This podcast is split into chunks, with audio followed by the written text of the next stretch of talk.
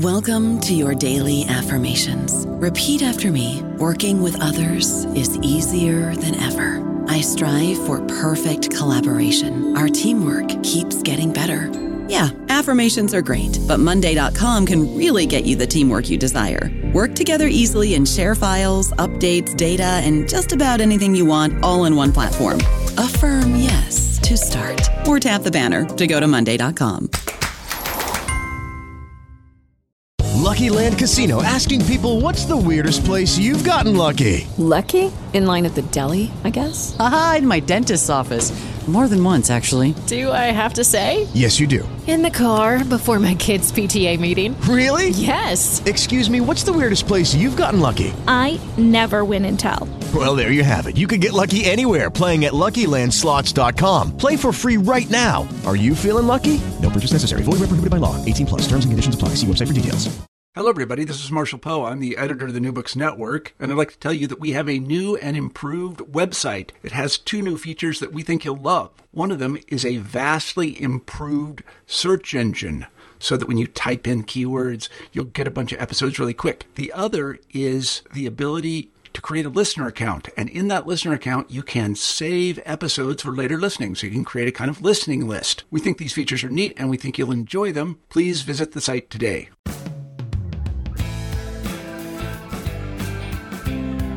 This is New Books in National Security, a channel on the New Books Network. I'm Beth Windisch. My guest, Van Jackson, wrote the new book, On the Brink Trump, Kim, and the Threat of Nuclear War.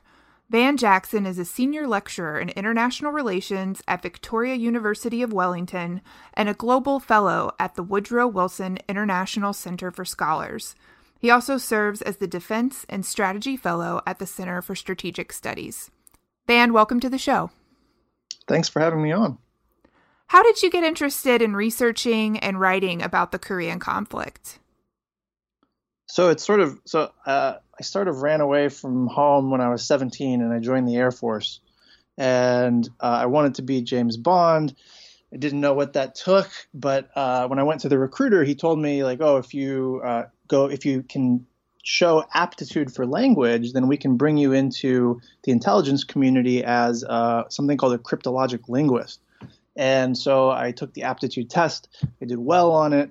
They slotted me in Korean based on needs at the time. This is like this is like 18 years ago, 19 years ago, and uh, from there, path dependence kind of set in. So on the Air Force's dime, they trained me in uh, the Korean language, and then I did a job as an intelligence analyst where I was like listening to Korean stuff and translating it all the time. And uh, I lived in Korea for a while. And then I was going to school at night. And uh, what I was finding myself interested in studying, like Asian studies, international relations, and history, all of that complemented what I was doing in my day job. Uh, and then one thing built on the other, and one thing led to another. And before you know it, you know, I'm I'm into you know Korean studies one way or another for 18 straight years. So that was sort of how I ended up with this. And the book title, it really centers around the current players in the conflict, but you make the argument that the 2017 nuclear crisis occurred from a gradual hardening of U.S. policy towards North Korea the book starts with some of that history. Could can you talk a little bit about the Korean War and how that conflict's ending began? Some of the issues we see reoccur over time. Yeah. So everything that happened in 2017, which all this fire and fury, and you know, like we literally got taken to the brink of nuclear war. Uh, more so even than I think a lot of people realize until, of course, they read the book. But uh, the North Koreans have really, really long memories, and the the regime has gotten a lot of mileage. The North Kim Jong Un regime has gotten a lot of mileage out of uh, the the sort of the narrative that they've reified over time about the mass bombings and torture and the atrocities that you know American GIs committed during the Korean War. In the North Korean telling of the Korean War, they didn't invade the South the South invaded them, the Americans invaded them. Um, this is, of course, not true. So there's a mixture of, of propaganda and lies with truth And, uh, you know, the American prosecution of the Korean War was brutal. Uh, there were a lot of atrocities. And so this this mix of truth and lie has become part of like the stock narrative that has reinforced uh, a North Korean way of being that is sort of very mistrustful, uh, very hostile toward uh, the United States. The United States is sort of the preeminent major outside adversary, not the only one, and uh, it has justified, especially the use of nuclear threats during the Korean War. It has justified North Korea's pursuit of nuclear weapons themselves. And so that there's this long historical arc for North Korea pursuing nuclear weapons. It's invested a lot to get here over time. It's endured a lot to get to the level that it has on the nuclear side. Um, and the U.S. has been entrenched in, a, you know, obviously a very contrary position, a zero tolerance position about North Korean nukes, and our position, sort of in the policy world, reified over time, um, and we got locked into this notion that like we cannot tolerate nuclear weapons, um, and our policies held to that line, but at the same time, our actions didn't materially stop North Korea from getting this thing. So the U.S. had this sort of long running mismatch between ends and means in our North Korea policy. Like we didn't want North Korea to have nukes, and we were very adamant about that. But we weren't we weren't really willing to do what it would take to stop them because North Korea was dead set on it. So you have this real conflict of interest about North Korean nukes, and that conflict of interest makes a crisis almost inevitable um, at some point. It was just a question of when this thing was going to come to a head. Goals are completely contradictory to one another, the US and North Korea.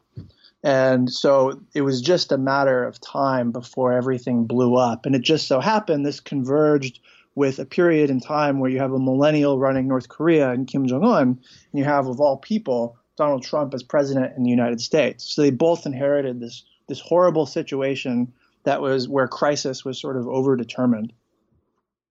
And you pick up the story of where these things start to happen in a modern in a modern sense after the cold the end of the Cold War rather. And you talk about what happened in 1993, 94 during the Clinton administration and what mm-hmm. happened there. Um, can you discuss a little bit about what happened in that particular instance and some of the, the goals of the administration towards North Korea at that time? Yeah, so you know, the end of the Cold War was this the unipolar moment, right, in American uh, foreign policy discourse. So Americans had no great adversary after the demise of the Soviet Union, China had not yet risen up to sort of replace the Soviet Union. And so the American national security establishment ended up focusing all of its energies and its force structure and its strategic thinking in um, well, a couple things like military operations other than war, humanitarian stuff, but primarily in nonproliferation. And so that became the top national security issue in the early Clinton administration. And that just so happened to coincide with North Korea breaking out. So Kim Jong un's grandfather, Kim Il sung, breaking out in its, nu- its nuclear capability for real or pursuing it earnestly, openly. Um, because the end of the Cold War meant the demise of an, of an ally with the Soviet Union, a patron. And at the same time literally with the end of the cold war in that same like two year time span china new, normalized relations with south korea who's north korea's enemy at the time. And so geopolitically north korea is now officially isolated. There is no communist bloc. There is no soviet union. China has normalized relations with its enemy and the United States they still have this fear, this ongoing fear of like an invasion from the U.S. Even though that seems crazy to us, it's like very real to them. And so there's this strong geopolitical imperative to counterbalance this or offset this. And so Kim Il Sung had been investing in nukes all along, but it had been very latent, quiet. Um, and then in the early 90s, he starts to make a dash for nuclear weapons. And uh, it, like I said, the U.S. strategic priority at that moment was nuclear nonproliferation. So you have this convergence, and that convergence leads to the first North Korean nuclear crisis between 1993 and 1994. And um, ultimately, that got resolved, you know, frankly, by luck. Um, we were on a collision course with North Korea, and uh, Jimmy Carter sort of, you know, on his own volition, went to North Korea, met with Kim Il sung, and kind of hammered out a, a, framework for a deal that the Clinton administration would then follow through. Uh, and we had a period of sort of like quiet stability, detente with North Korea, intermittent negotiations with North Korea throughout the rest of the 1990s. And so, like, that was sort of the Clinton era, you know, what happened with North Korea.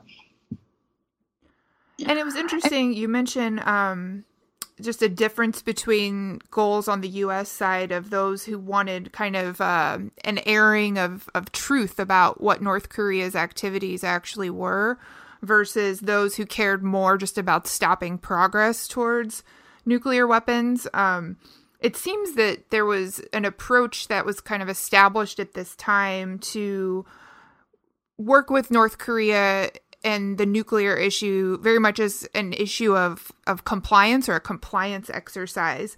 But as you mentioned, you say the goals of the U.S. and North Korea were so di- were so different that this strategy was never going to work.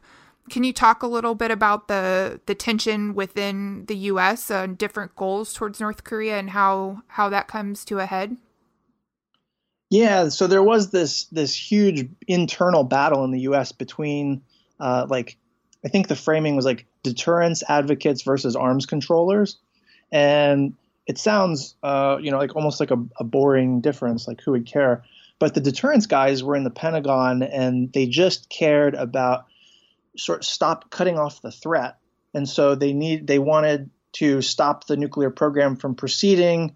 They wanted to stop North Korea from ever getting nuclear armed missiles. Boom, that's it.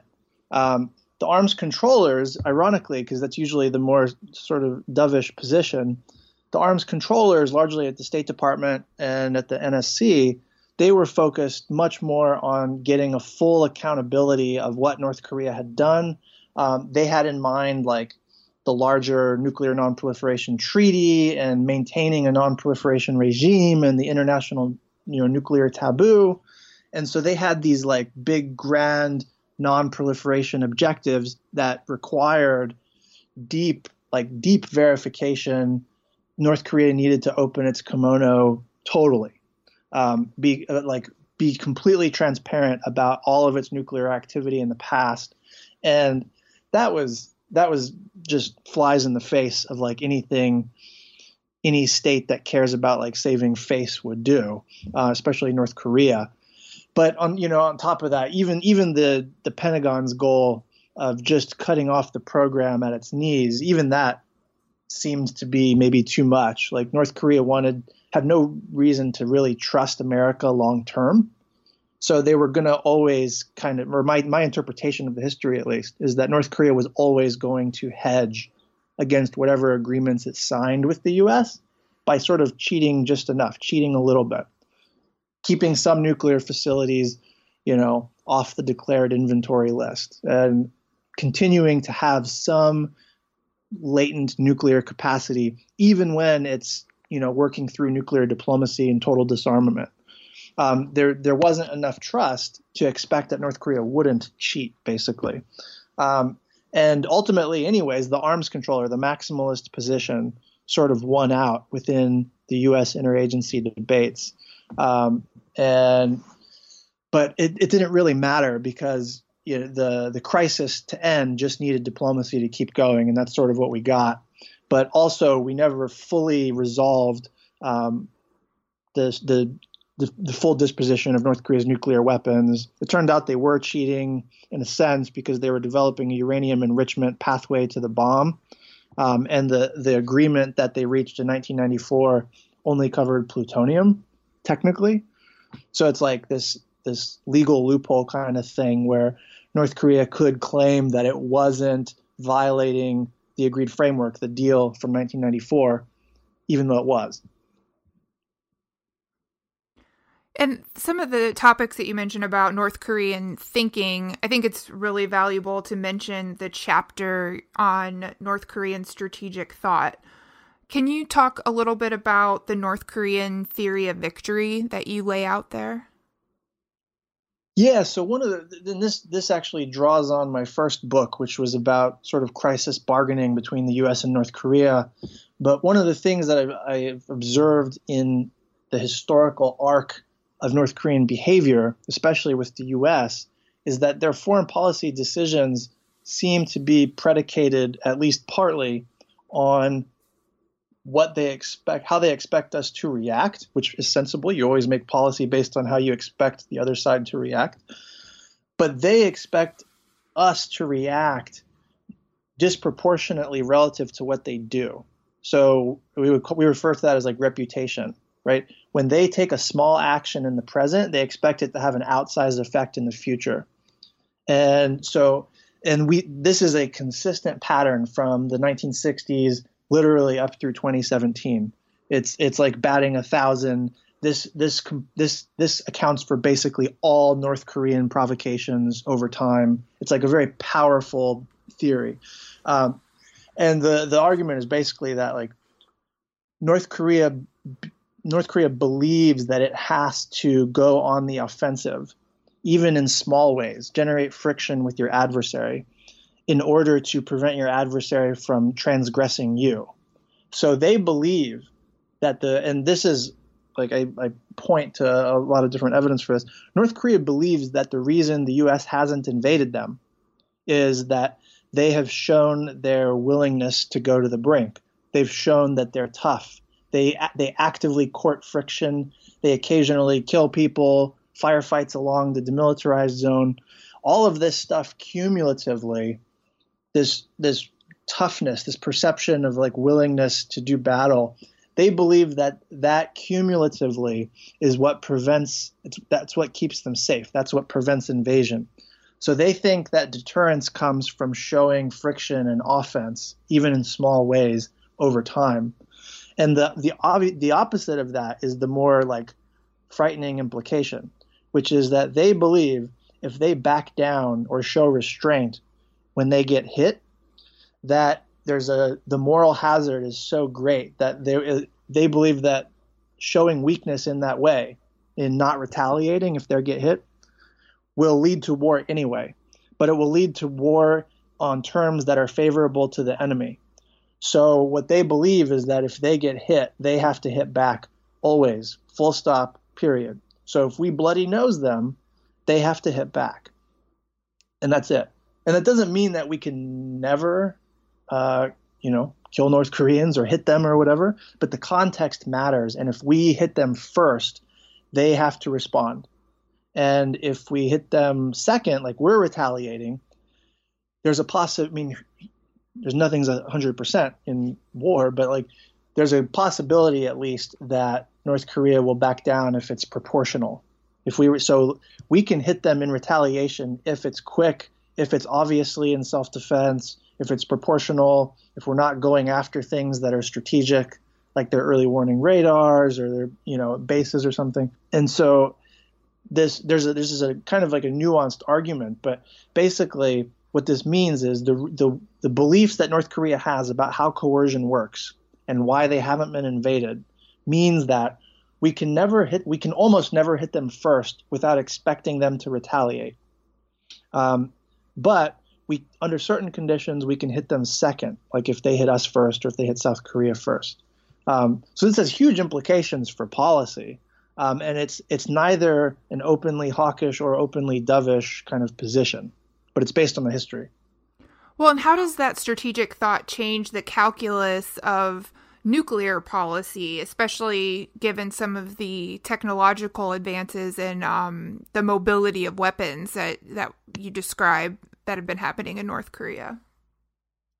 Yeah, so so this is like sort of uncharted territory within the community of experts. Like I'm sort of writing, I'm one of the first people to write about this, but I believe that we have to understand North Korea's how North Korea thinks about nuclear weapons is embedded within how it thinks about coercion and the use of force generally. So, under the, the the starting point, if you want to understand how nuclear weapons, you know, can affect the situation or how North Korea might use nuclear weapons, the starting point is to understand how it thinks about coercion and force generally, which is why this whole theory of victory matters. This whole, you know, offense is the best defense view matters. Um, and then in that context, North Korea has nuclear weapons, so it has the ultimate deterrent. Um, and there are a bunch of different ways that intermingling nukes with this sort of offensive view of, of deterrence and coercion creates a very combustible situation.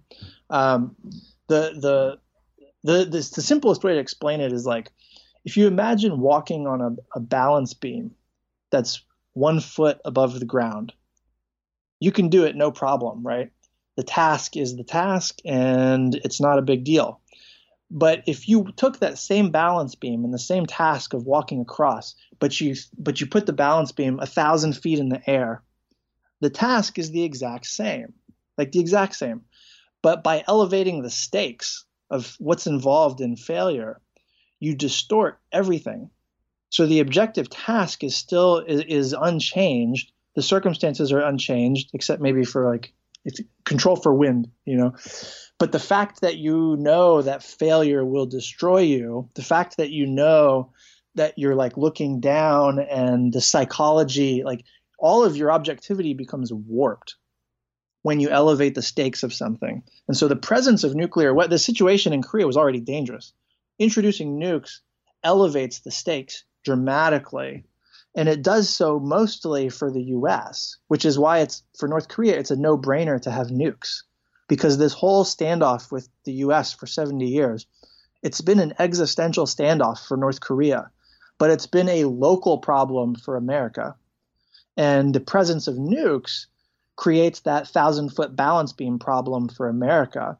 And that is only to North Korea's advantage um, as long as there's no actual nuclear war. Um, you know, nuclear war is lose lose. But for North Korea, they were on the losing end of any kind of interaction anyway. So why not have nukes? And for the U.S. now, every all of our objectivity is warped because of the presence of nukes. The idea that any conflict now could mean a mushroom cloud over U.S. cities, that possibility is now on the table. So now we have to change how we go about coercing North Korea. We have to rethink our goals, uh, North Korea policy. Um, we haven't quite done that yet. And the fact that we hadn't done that yet actually was one of the things that fueled the crisis in 2017. Like our policy had not caught up to the reality of where North Korea was. Yeah, and talking about that, you give some examples of um, of uh, Pakistan as another nation with nuclear weapons in a asymmetric kind of situation. Do you see some of the lessons we're learning from North Korea and some of these other um, asymmetrical conflicts as having a kind of a global implication on international relations? Yeah, so uh, a buddy of mine is a professor at MIT, and he wrote he wrote this huge book on nuclear strategy uh, a few years ago, Vipin Narang. And his argument, he didn't really look at North Korea, but his argument was that small small nuclear states with small inventories, so you've only got a few nuclear warheads, and conventional military inferiority, so you've got an, an enemy somewhere out there in the world who has a conventional military that's that's better than yours. States in those positions are primed to adopt nuclear first use strategies, which means that early in a conflict or early in a crisis, you have to use nukes for the sake of like it's your best chance at coercion to work. It's your best chance at stopping a conflict from escalating. So that's what Pakistan is. Um, and Pakistan has overtly uh, nuclear first use doctrine against India and it's because India has this superior conventional military. Uh, the, the nuclear balance favors India. Pakistan doesn't have a secure second strike nuclear capability. So it adopts this uh, asymmetric escalation strategy, a first use strategy. And the hope for Pakistan is if you go big early, you scare the bejesus out of India so that then they'll sue for peace or stand down or whatever. Um, and so that logic structurally describes North Korea's situation too. Right? The South Korean military is qualitatively superior plus US forces are obviously quantitatively and qualitatively superior when you combine us with South Korea. And North Korea doesn't have a secure second strike capability. It does have a few nuclear warheads. So the most dangerous situation is one in which you've got a nuclear state that's barely a nuclear state. So like and and it having so few warheads actually encourages whoever it is, North Korea included, to pursue a first use nuclear doctrine. And so that's we don't know a lot. We don't know a lot about North Korean nuclear doctrine, but we expect that based on the logic of the situation and the the comparative analogy, that North Korea probably does have this asymmetric escalation doctrine. Um, even if they haven't thought it through, this is how the logic of the situation would encourage them to use nukes. Um, and so that was one of the fears in 2017 was that like, regardless of what their formal doctrine on paper was, the structure of the situation was pressuring them toward first use in a conflict or a crisis. Um, and fortunately, we didn't have to we didn't have to test that. But that's one of the concerns is that North Korea on paper looks a lot like Pakistan, and Pakistan has a first use doctrine. I don't know about you, but I'm very busy and I don't have a lot of time to cook. That's why I subscribe to Factor. Eating better is easy with Factor's delicious, ready to eat meals. Every fresh, never frozen meal is chef crafted, dietitian approved, and ready to go in just two minutes. You'll have over 35 different options to choose from every week, including Calorie Smart, Protein Plus, and Keto. These are two minute meals. Factor meals are ready to eat and heat, so there's no prepping, cooking, or cleanup needed.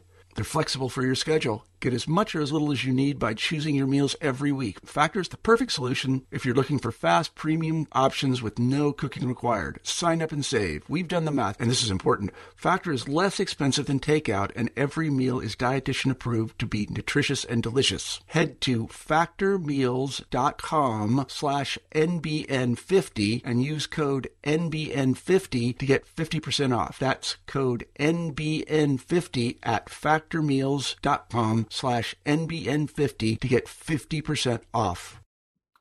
So jumping back into the to the narrative, the Clinton administration kind of gave us this compliance structure and um, those different aspects of the of the North Korean relationship. The Bush administration, uh, we saw North Korea described as the axis of evil, and then we see former President Clinton going back to to negotiate for the release of um, of some people what what are the key takeaways from the George W. Bush administration that kind of led into the Obama years? Yeah, so the community of like Korea watching experts disagrees about this point, but the the the majority opinion is that or you know, the history best substantiates the claim that Kim Jong Il, the Kim Jong Un's dad, decided to go all in on nukes for sure, locked, un, un, unyielding on the nuclear path with the axis of evil speech. Um, some people say that's like uh, it's, it's that's too much, like you're putting too much blame on Bush or whatever. Um, but what what Kim Jong Il told Clinton when Clinton visited Pyongyang in 2009 was precisely that.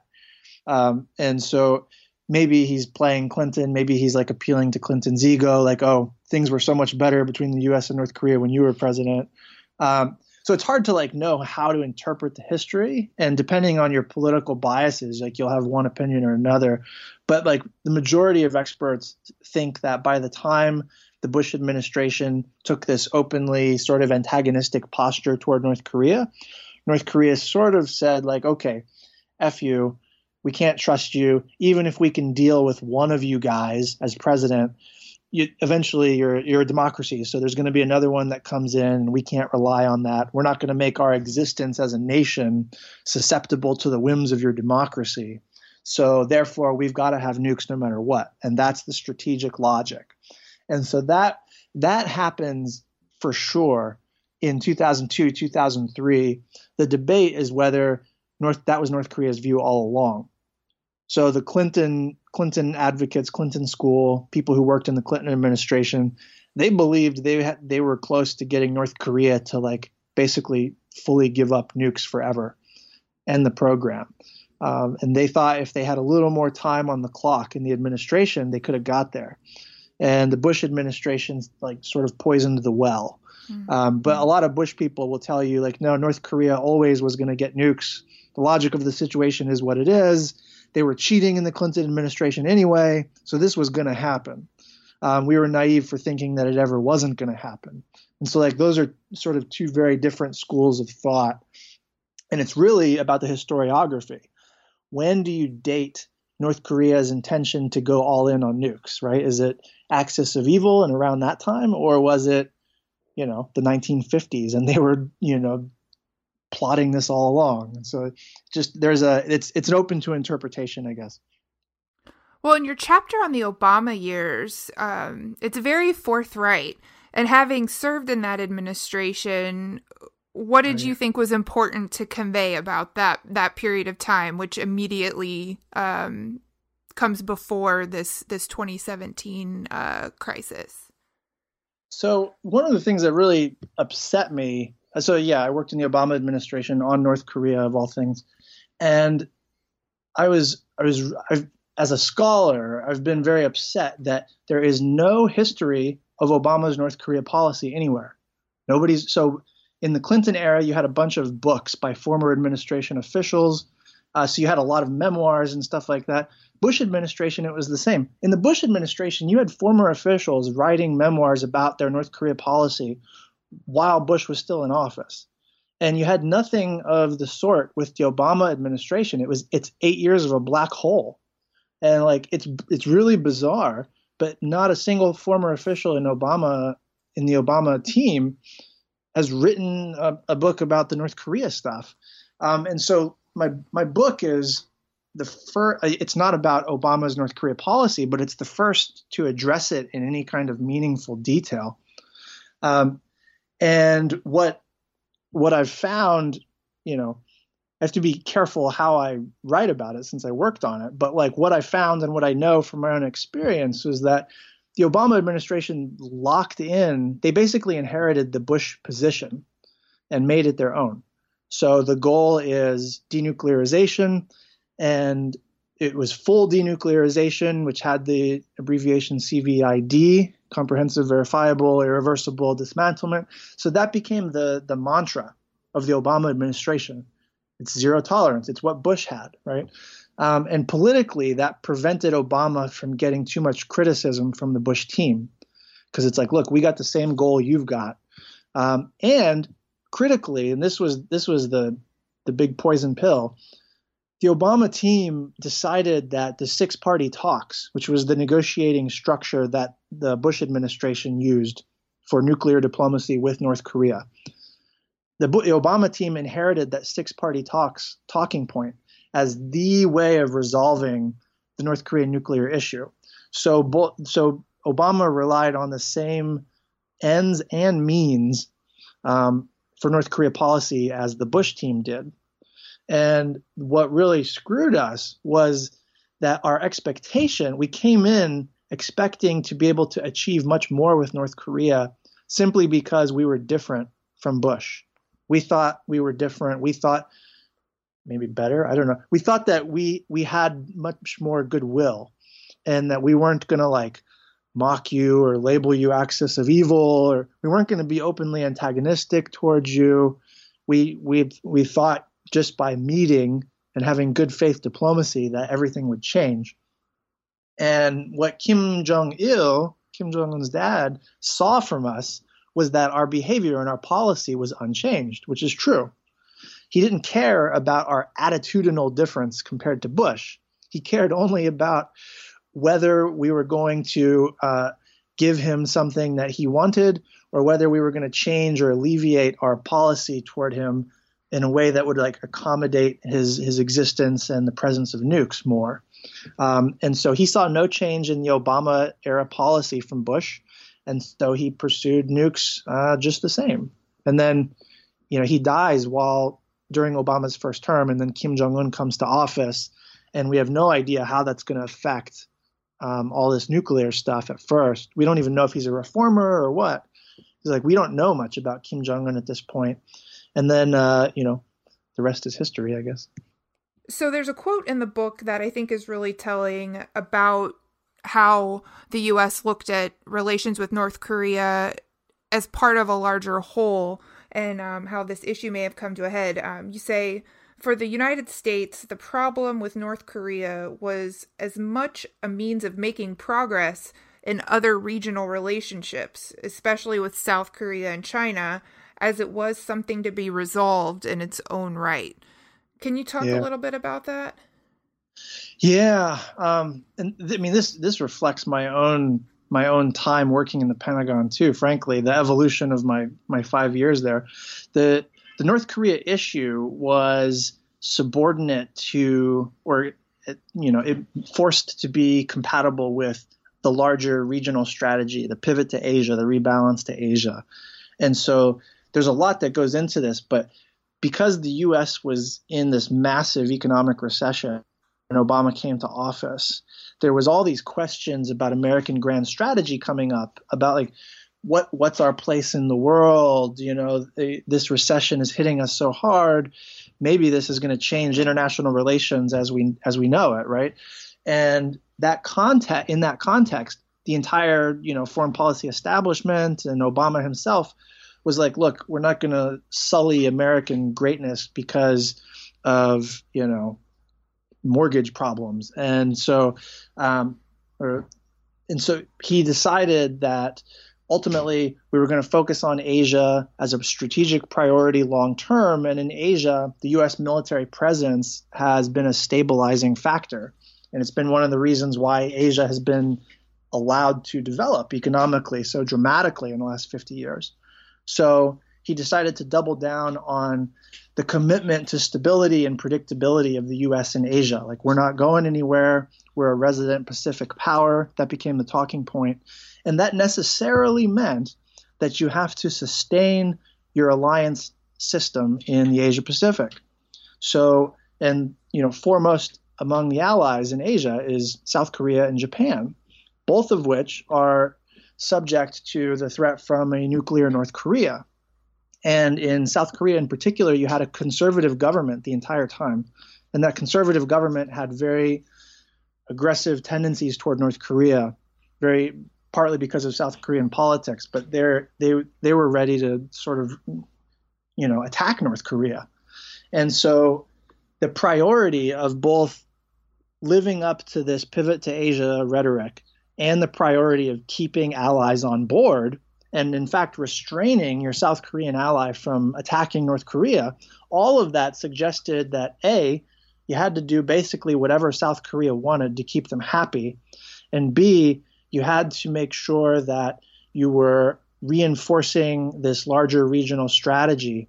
And North Korea became an object of cooperation between the US and China. And getting China getting China right or working with China productively was a major priority for the regional strategy um, because China was first among everybody in Asia to have a problem or have a beef with the continuing U.S. military presence in the Asia Pacific. So the need to like get on well with China and the need to basically appease South Korea and sustain your alliance network these things became the drivers of North Korea policy. And there was, uh, starting with like 2012, there was this great cynicism that you could even achieve anything with North Korea anyway.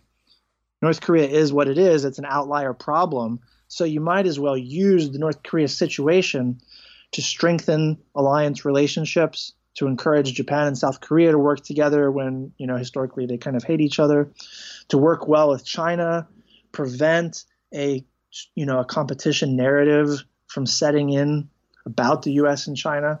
So um, there's a lot to say. Like I've, I've reservations about a lot of that stuff, but that that is those are the facts. Like that's what happened, and all of that stuff, the regional strategy, keeping alliances together, working with China, took precedence over actually trying to get North Korea to do something meaningful about its nukes. Now, and having seen firsthand how North Korea responded to the election of President Obama, how did how did it differ uh, when President Trump was elected? How did you see North Korea react to the change in leadership there? So, pretty much every administration since the end of the Cold War, North Korea waits out the prior administration. They find ways to stall, and then they they sort of probe the intentions of the new administration. And this has happened from Bush to Clinton, back to Bush, from Bush to Obama, and then it, the same thing happened with Obama to Trump. So Obama, at, in that final year of the Obama administration, we were ratcheting pressure on North Korea like crazy. Economic sanctions, targeting uh, Kim Jong Un by name for the first time ever, targeting regime elites, going after them individually. Um, we were really tightening the screws, and then militarily we were we were reinforcing our presence and sending nuclear bombers and nuclear submarines um, all these like assassination game plans for Kim Jong Un that South Korea kept advertising and so that's the situation Trump inherited but at the very end of the administration um, there was an attempt between North Korean diplomats and the Obama administration and some NGOs who do like track two diplomatic engagement stuff with North Korea to try and have basically resume talks or get talks going again. And Kim Jong un was not interested in dealing with the Obama administration, but he was allowing his diplomats to work behind the scenes to set up diplomacy, possibly with the Trump administration, once it was clear Trump was going to be president. And um, that that involved approving North Korean visas to come to New York for track two discussions, informal diplomacy with you with the U.S. And that was happening in like November, December 2016 into January 2017. And you remember, of course, January 20th inauguration. And so that's all. So we all think Trump is this wild card, and you know we we take for granted that he talks all this fire and fury trash. But in the very beginning of the administration, by default, his his diplomats were sort of facilitating North Korean diplomats coming so they can start nuclear talks. Would these nuclear talks go anywhere? Like probably not. But they were a way of North Korea probing the U.S. position of a new administration, um, and it's it's favorable certainly to like you know having North Korea testing missiles. But then in February, so like literally only a couple weeks after Trump's in office, North Korea decides that they are going to test a missile because they're not seeing anything good out of the Trump administration. And that becomes, you know, it's the first time that it happens on Trump's watch. And so it takes on outsized meaning. And then on top of that, um, Kim Jong un has his older half brother, Kim Jong nam, assassinated in a major international airport with a banned nerve agent he had it's a ridiculous, ridiculous situation where he North Korean agents hired two unsuspecting women locals in Malaysia to pipe a VX nerve agent on uh, Kim Jong Nam's face in public in broad daylight, and it kills him in a matter of minutes. And like it's on CCTV footage. It's this crazy provocative thing, and it has to do with the court politics inside North Korea mostly but it has the consequence of shutting down preemptively diplomacy between the US and North Korea. And what you end up having is like from that moment on, the National Security Advisor, H.R. McMaster, Trump, um, a lot of the people in Trump's administration adopt the talking point that Kim Jong un is crazy, that he's irrational, that he can't be trusted with nukes, um, and that becomes the drive for maximum pressure and the fuel for the crisis. It like it increases the urgency of like, oh man, we cannot let this guy get nukes. because he's so crazy. He uses a weapon of mass destruction in an international airport. Like this cannot he cannot be trusted with nukes. Um, and so there was this attempt to probe early on, but because of circumstances, um, everything got shut down before it even started.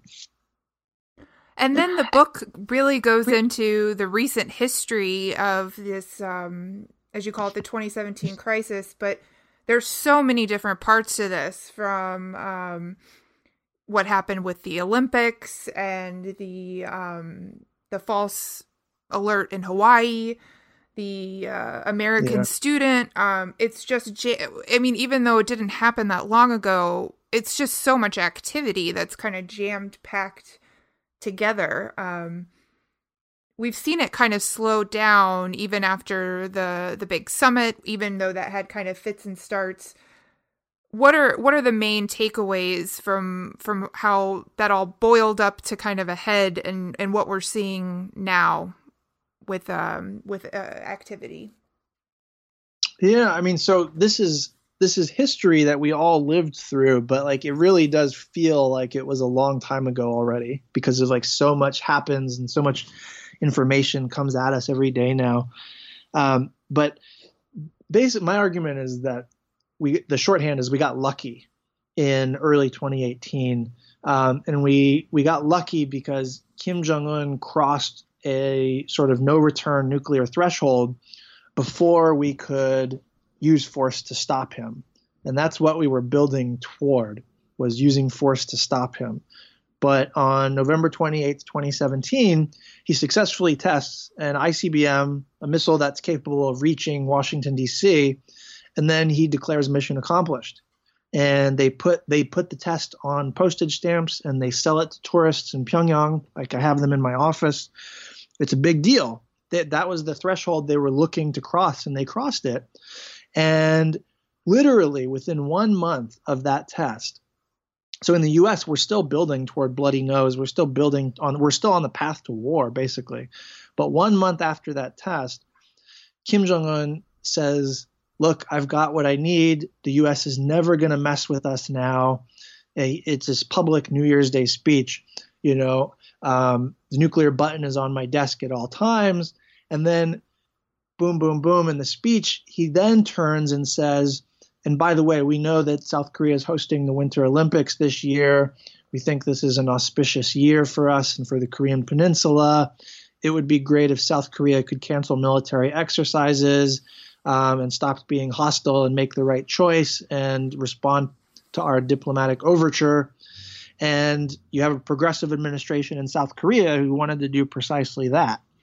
So Kim Jong Un turned 19, 19, 2018 into this year of diplomacy, and he worked with South Korea to completely mute the fire and fury, bloody nose talk, to completely outmaneuver Washington fully and take the initiative. And so not only did Kim Jong un manage to end the crisis and get the nuclear the minimally viable nuclear deterrent that he wanted, but he was able to launch this global uh, diplomatic charm offensive that ended up um, scoring him summits with Xi Jinping, with South Korea's President Moon, and then of course with Trump. And so this was a glo- the, the the stuff that we saw in the U.S. has mostly been the Trump Kim summit. It's important to recognize like that's just one piece of a larger global diplomatic outreach campaign that Kim Jong un launched. And he launched it only because he sort of had mission accomplished on the nuclear side. So now he's trying to present himself as a fait accompli nuclear state, saying, like, look, we're a responsible nation. Yeah, we have nukes. Oh, nukes are bad. Everybody knows nukes are bad. But um, look, we're going to be responsible with them, just like the other NPT nations. And so let's talk about diplomacy and the future and economic development. And that was his design. He had told us that's what his strategy was going to be, and we tried to thwart him and we failed. And he's sort of executing his game plan. And so now, and so like Kim Jong un has driven this train. And we just got lucky that all of the near misses and false positive events and like close calls of 2017 never never materialized into anything. Because there were a lot of opportunities for like catastrophe that didn't actually happen. Um, and now unless trump is completely irrational it's too late like the cat the, the horse has left the barn north korea has the nuclear capability it, it needs it wants um, and the question is where do we go from here? And it sounds like Trump got a letter recently. Yeah, that's a whole that's a whole other problem. Um, so this I did, even I did not anticipate this, but Kim Jong Un and North Korea have adapted their strategy to exploit the the fact that Trump is so anomalous relative to everybody else in America, everybody else in Washington. So they have uh, we never expected we we expected that Kim Jong Un would launch diplomacy, a charm offensive. We saw this coming once they got a good enough nuclear capability, and he told us that was coming. So that's why we know. But we did not expect that he would try to insert a wedge between Trump and his own administration. So what's been happening is that Kim Jong Un sends these lovely letters to Trump appealing to his ego, appealing to his deal making savvy, oh, only me and you can resolve this thing, blah, blah, blah. And so he's getting these personal letters stroking his ego. And at the same time, North Korean diplomats are sort of are refusing to meet with American diplomats. They're refusing to have nuclear negotiations of any kind. Uh, their propaganda stations are, are, are attacking the U.S. and saying Trump's team is betraying him behind his back, and only like they're reinforcing this this wedge, and they're they're doing it because you know Trump is playing the role of the useful idiot. And like I'm not saying that to criticize Trump. I mean, it is Trump, I guess, but like it's the fact that he can be manipulated by flattery and he can be peeled off from the dominant position from the national interest in this case. Um, and he can be convinced into adopting possibly the adversary's preferences as his own. Like we saw hints of this in the Singapore summit in June last year. He started adopting the language that North Korea uses to characterize the US, to characterize the US. And like that's unheard of. And in the meantime, we've gotten nothing out of any of this. North Korea can the the whatever you think of of summit diplomacy and whatever you think of like what Trump is doing, the underlying reality is that North Korea ha- is as capable or more capable of striking the U.S. with nukes as it was at the peak of the crisis. And so currently the situation is structure of the situation is worse than it was before Trump came to office. And it's as long as this like summit stuff keeps on going, it allows Kim Jong Un to never have to actually do real diplomacy because all he has to do is the fake summit diplomacy with Trump. And he never has to worry about Pompeo or Steve Biegun, the North Korea special envoy. He never has to engage in technical discussions about verification because Trump doesn't understand that stuff, and Trump's the only one that he's going to deal with. So Trump is being sort of played a little bit, and it's happening at all of our expense. And most of that doesn't end up in the book because of when it had to go to print. But you sort of you started seeing signs of it even before the Singapore summit last year. And so, like, I was trying to capture some of it, but um, unfortunately, you know, circumstances have continued to evolve. We'll all have to stay tuned and, and see how it develops. Uh, we've taken up a lot of your time, but before we let you go, can you tell us what you're working on now? So, interestingly, it's a complement to the book. Um, I'm in post production on a documentary about how Trump and Kim blustered in toward nuclear war, basically. Uh, it's called The Nuclear Button. And it'll probably it'll probably be available in the next few months. It's probably going to be online. Um, I'm not really a filmmaker. This is my first time doing this, but uh, it's it's uh, it's an interesting story, an important story, and it it kind of draws heavily from the same history that the book is is about. So um, that will be coming soon. Great. Well, thank you for being on the show today. Thank you. On the Brink Trump, Kim, and the Threat of Nuclear War by Van Jackson is available now from Cambridge University Press. Thank you for listening to New Books in National Security, a podcast channel on the New Books Network.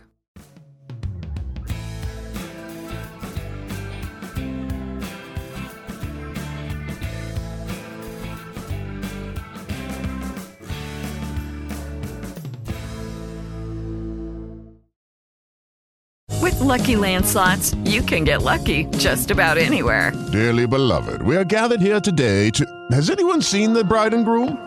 Sorry, sorry, we're here. We were getting lucky in the limo and we lost track of time. No, Lucky Land Casino, with cash prizes that add up quicker than a guest registry. In that case, I pronounce you lucky. Play for free at LuckyLandSlots.com. Daily bonuses are waiting. No purchase necessary. Void where prohibited by law. 18 plus. Terms and conditions apply. See website for details.